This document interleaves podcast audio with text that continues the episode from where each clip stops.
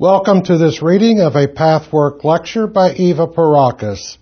It is read by Gary Vollbracht. Pathwork lecture number 197, 1996 edition, January 14th, 1972. Energy and consciousness in distortion. Evil. Greetings, all my friends here divine blessings and divine force pour forth from the world of spirit toward and into you, and from the deepest well within you to infuse your personality. However, this force must not be used to avoid what you do not want to see and know. It should be used to increase your honesty with yourself. For only then can love grow genuinely. And only then can you be secure within yourself and in the world. This lecture continues the sequence of previous lectures, particularly of the last two. As you know, lectures come in sequences, which then apparently stop and switch to a new emphasis. And yet all these topics and sequences form one whole, an ongoing chain or spiral, as all universal movements are spiral movements if they are in harmony with creation.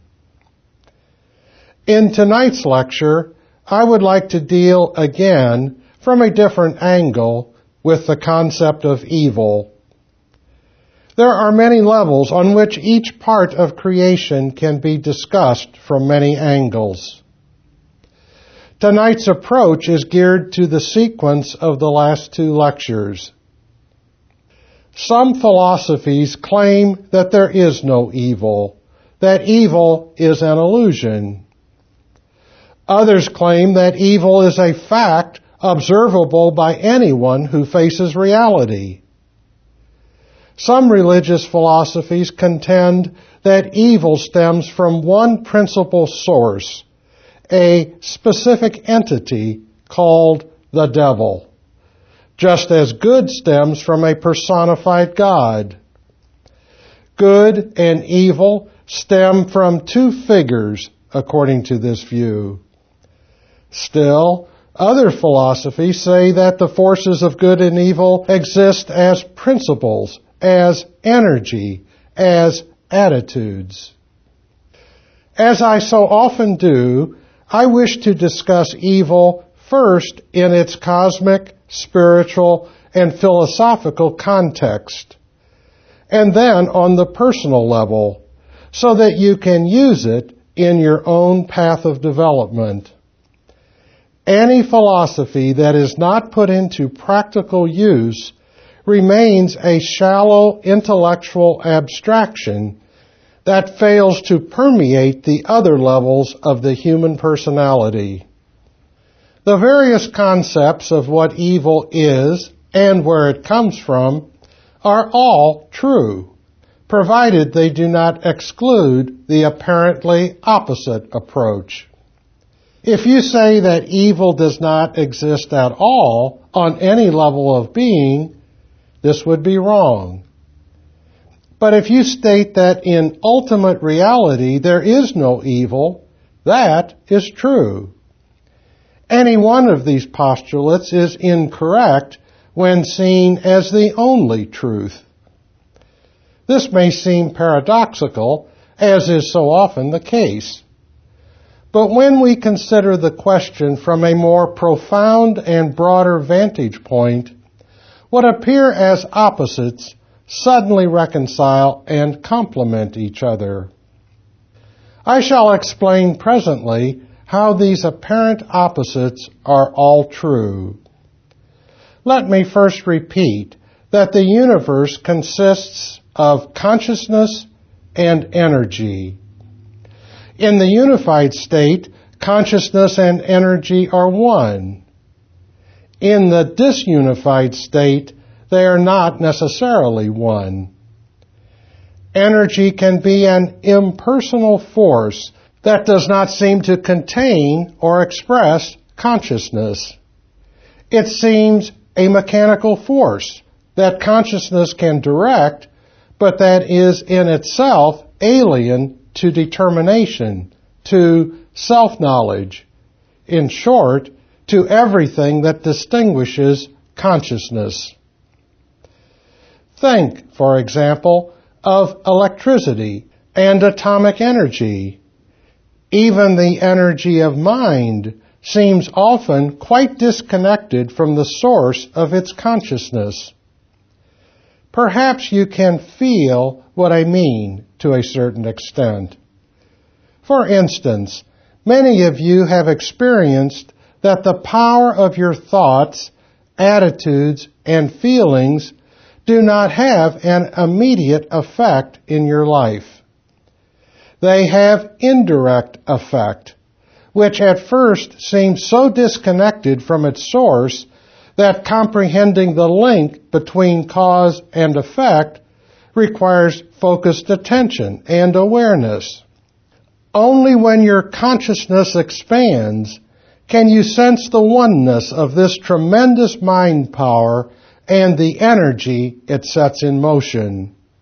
This oneness works in both a constructive and a destructive way. The principle is the same. The separated, dualistic human mind creates the illusion that energy and consciousness are two different manifestations. The same split perception exists in human beings regarding life and self, God and humanity, cause and effect, and many other concepts are phenomena. There are people on this earth plane who experience the universe, the cosmos, as a purely energetic phenomenon. There are others who experience the universe, the cosmos, primarily as supreme consciousness. They are both right, of course. And they are both wrong when they claim that their view is the only truth. Both are one. Since thought is movement and energy, it is impossible to separate consciousness from energy in their essence, although in their manifestations there might be an apparent disconnection. How can all the different philosophies and perceptions of life be true when they appear to be opposites? Let us look into this more closely. It is quite true that in the ultimate reality of the unified state, there is no evil. Thought is pure and truthful. Feelings are loving and blissful. The direction or intentionality of the will is utterly positive and constructive. Therefore, there is no evil. But the same consciousness can change its mind, as it were, into an untruthful and limited thought process, accompanied by feelings of hate, fear, and cruelty, into negative will direction and intent. In that moment, the same consciousness, or an aspect of this consciousness, turns into its own distorted version. If this happens, the energy also alters its manifestations. Thus, the manifestation of evil is not something intrinsically different from pure consciousness and energy. It has only changed direction or focus. Hence, it is as accurate to state that in essence there is no evil as it is to state that on the level of the human manifestation there is. Each individual must accept the reality of evil on this plane of development in order to learn to cope with it and thus to truly overcome it. Evil must be faced and overcome primarily within the self. Only then can the evil that is outside of the self be dealt with. The attempt to reverse this process will fail, for everything must start from the inner center, and the center is the self. Neither of these two extremes exists in the human consciousness. In the present development of human consciousness, both the pure and the distorted, good and evil, God and the devil, exist. It is the task of every human being on the long road of evolution, lifetime upon lifetime, and it indeed takes thousands of lifetimes, not hundreds, to purify the soul and to overcome evil. Let us look for a moment at what evil means from the point of view both of energy and of consciousness.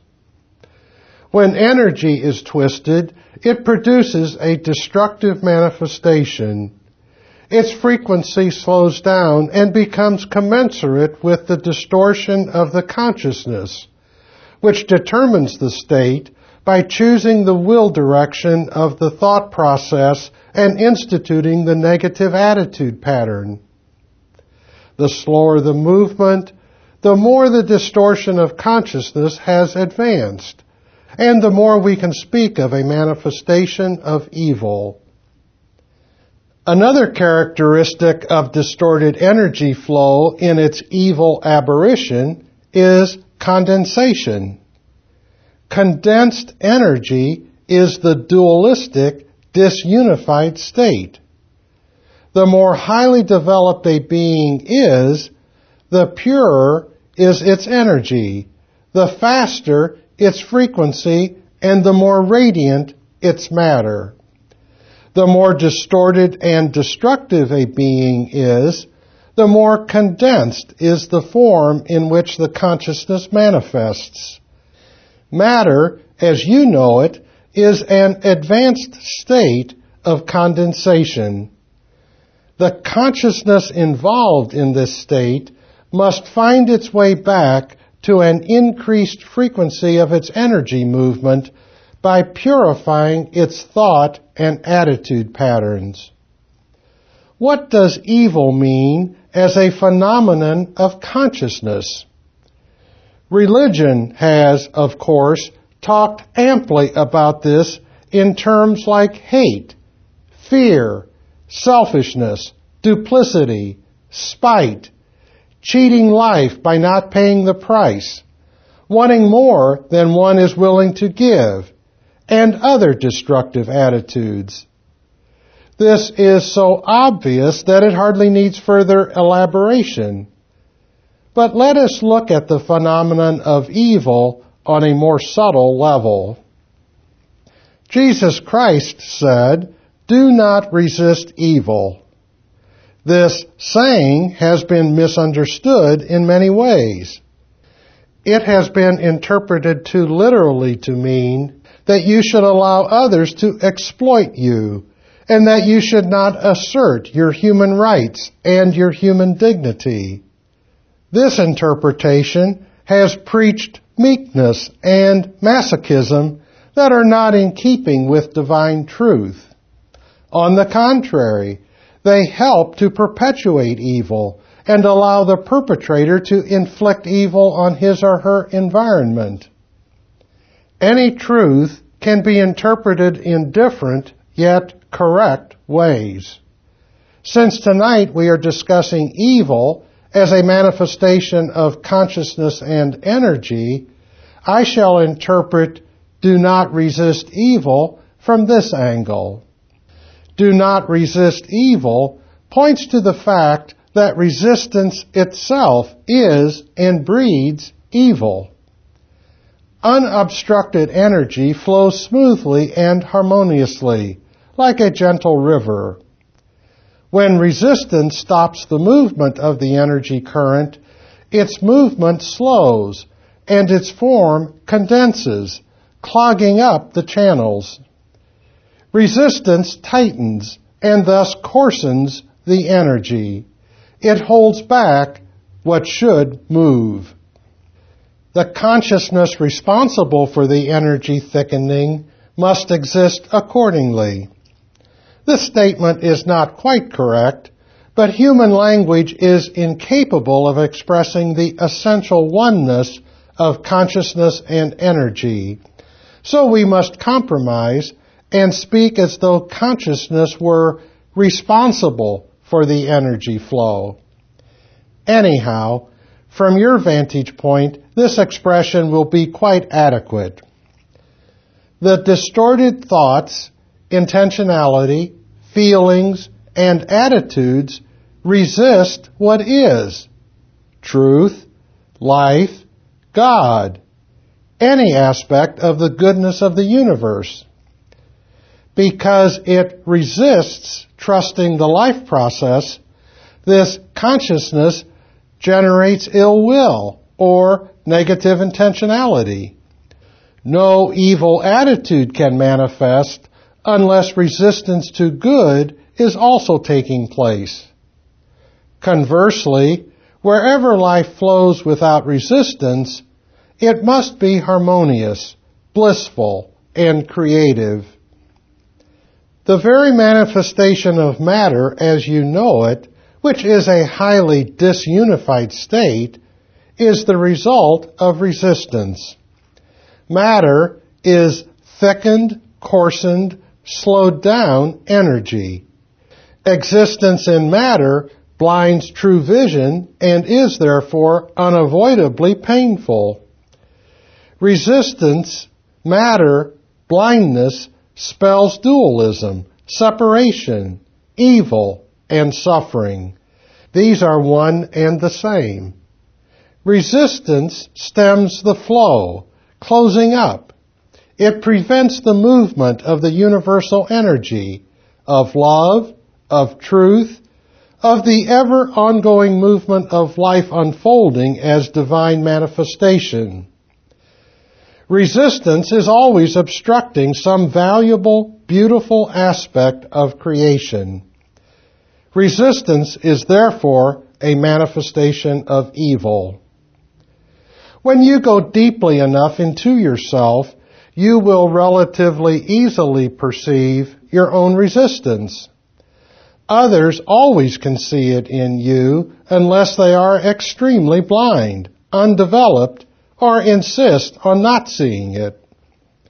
They may have a stake in agreeing with you or keeping an idealized image of you. But if this is not the case, they are aware of your resistance. You too can be aware of it if you wish to be. You will then see what this resistance means.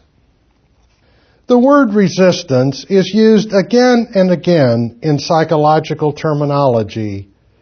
Usually, people even forget the real meaning.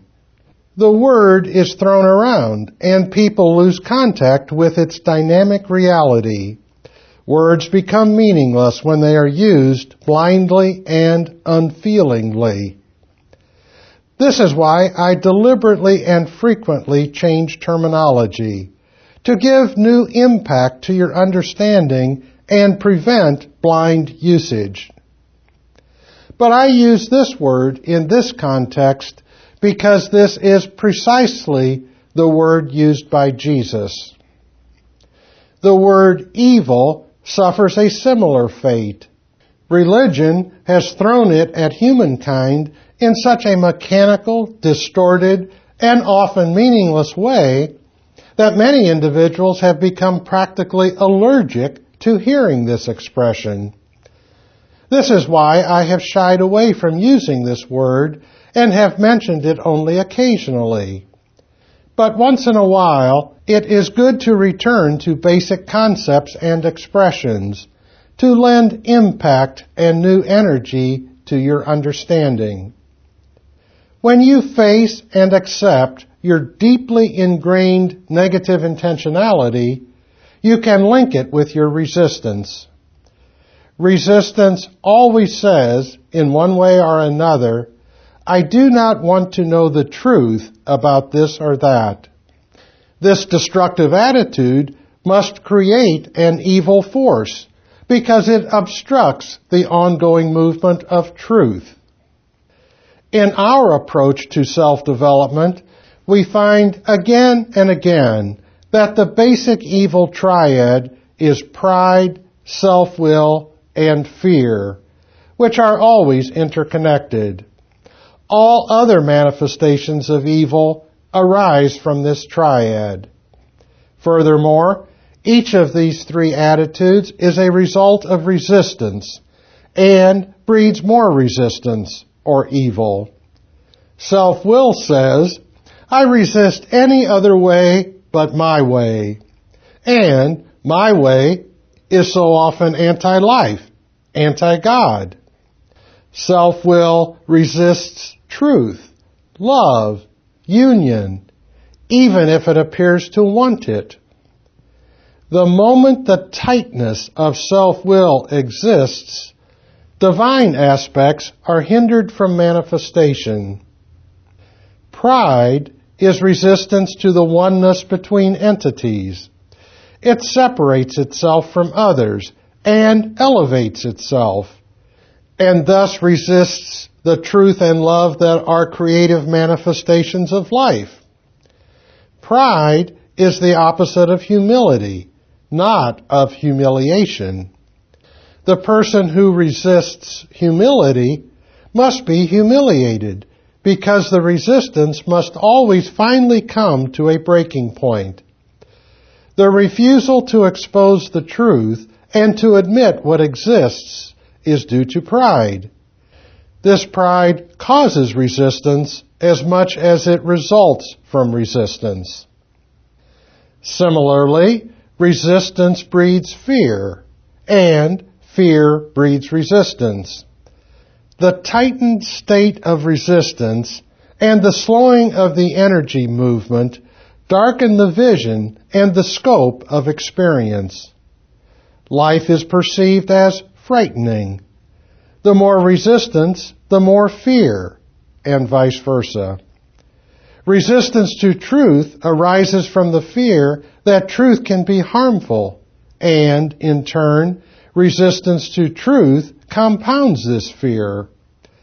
The hiding becomes forever more difficult, and exposure forever more threatening. Fear of truth, hence resistance, negates the benign quality of the universe. It negates the truth of the self with all its thoughts, feelings, and intents. This self-negation, rooted in resistance, is and creates evil. When you want to avoid your feelings and your hidden thoughts and intentions, you create resistance. Resistance is, in one way or another, always connected with the thought I do not want to be hurt, whether this hurt is actual or imagined. The resistance may be linked to self-will that says, I must not be hurt, to pride that says, I will never admit that I can be hurt, or to fear that says, if I am hurt, I must perish. The resistance expresses distrust of the universe.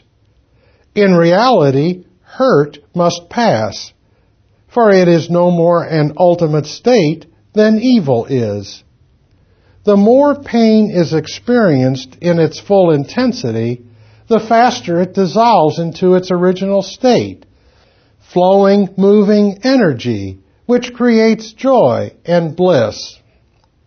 Whether resistance comes from self-will, pride, or fear, whether it is ignorance and negation of what is, does not matter. Resistance obstructs God, the flow of life. It creates walls that separate you from truth and love, from your inner unity. A person on the evolutionary path who searches and gropes incarnation after incarnation fulfilling his or her task, is in a conflicted inner state, as you know. A great deal in a human being like you is already free and developed, but there also exists in you distortion, blindness, ill will, resistance, evil. The human being who is in a state of partial inner freedom, truth, love, and light on the one hand, and self-will, pride, and fear on the other, must find the way out of this conflict. One part of the personality resists the truth that these negative feelings and attitudes are there and resists giving them up while the other part strives for development and self-purification. This dualistic state must cause crisis. I have previously devoted an entire lecture to this topic. Let me repeat that such a crisis is unavoidable. When two opposite movements and strivings exist in a person, a breaking point must be reached which manifests as a crisis in the person's life. One movement says, yes, I want to admit what is evil.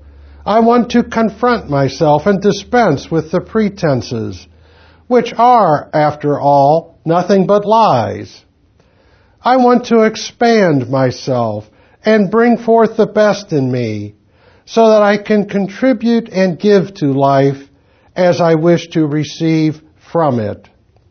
I want to give up the childish, cheating position from which I grab at life angrily and resentfully while refusing to give anything to it except my demands and resentments. I want to stop all that and ride trustfully with life. I want to honor God by accepting life on its own terms. The other side persists in saying, no, I want it my way. I may even want to develop and become decent and honest, but not at the price of looking at, exposing, or admitting anything that is too self-incriminatory. The resulting crisis must break down the faulty inner structure where the destructive orientation is considerably weaker than the constructive one, the crisis is relatively minor, for the faulty aspects can be extricated without tearing down the entire psychic edifice. By the same token, if the movement toward growth and truth is considerably weaker than the stagnant resistive evil one, Major crisis may again be avoided for a while. The personality may stagnate for long periods. But when the movement toward good is sufficiently strong, and yet the resistance continues to block the movement of the whole personality, which becomes confused, blind, and caught in destructively acting out, something must give. Suppose you build a house. Some of the building material is solid, beautiful, and of excellent quality. Some is defective, a cheap imitation, and rotten. When these two incompatible types of material become inextricably mixed, the structure cannot stand. If the rotten material can be extricated without tearing down the entire building, then profound shakeup of the inhabitant's present life can be avoided. So it is with a personality, and such extrication depends entirely on the conscious determination of the person in question. If the personality is too entangled because it has been resisting for too long and still lacks sufficient impetus of goodwill, there is only one way out. The structure must be destroyed so that it can be rebuilt in a pure form. Such a process calls forth an energy movement that is almost impossible to describe. Resisting evil means not facing and accepting the evil in you. This resistance creates a tremendous accumulation of energy, which finally comes to an explosion. The deeper meaning of the ensuing destruction is truly marvelous. It destroys the very evil that has created it. Unfortunately, it is impossible to convey the configuration that takes place. Much in the person's life may go to pieces. The energy movement of the soul substance tears down the rotten structure, even if this means that temporarily all seems to go to pieces. However, what is of true value will automatically and organically rebuild itself. Imagine a form composed of intense opposite movements that swirl and rush, explode and implode, and destroy themselves. Soul substance is torn apart and rebuilds itself simultaneously. Creation is taking place. Every crisis is an integral part of creation. Therefore, wise ones embrace and accept crises, which remove more and more resistance. Do not resist evil in you. By that I mean, give up the appearance, the pretense that evil does not exist in you. Give in Go with the movement of life. The process of destruction creation is a magnificent sight for spirit eyes. The blind entity may suffer temporarily, but how good it is! The process is awesome in its benign violence. New movements come forth. Old movements change direction, color, hue, sound. If you go deeply into yourself and intuitively feel into the meaning of your crisis, you may gain a glimmer of the creative process.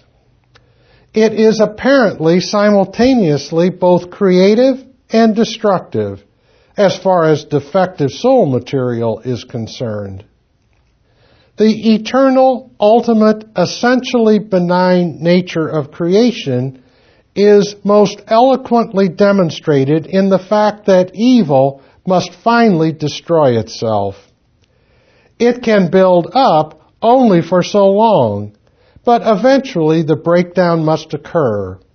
You will all agree that the destruction of destructiveness is a constructive, creative phenomenon. Thus, in the long run, every destruction is constructive and serves creation. Always. But in an individual's life, this truth is not always obvious. The further you are on the path, the more you will see this truth.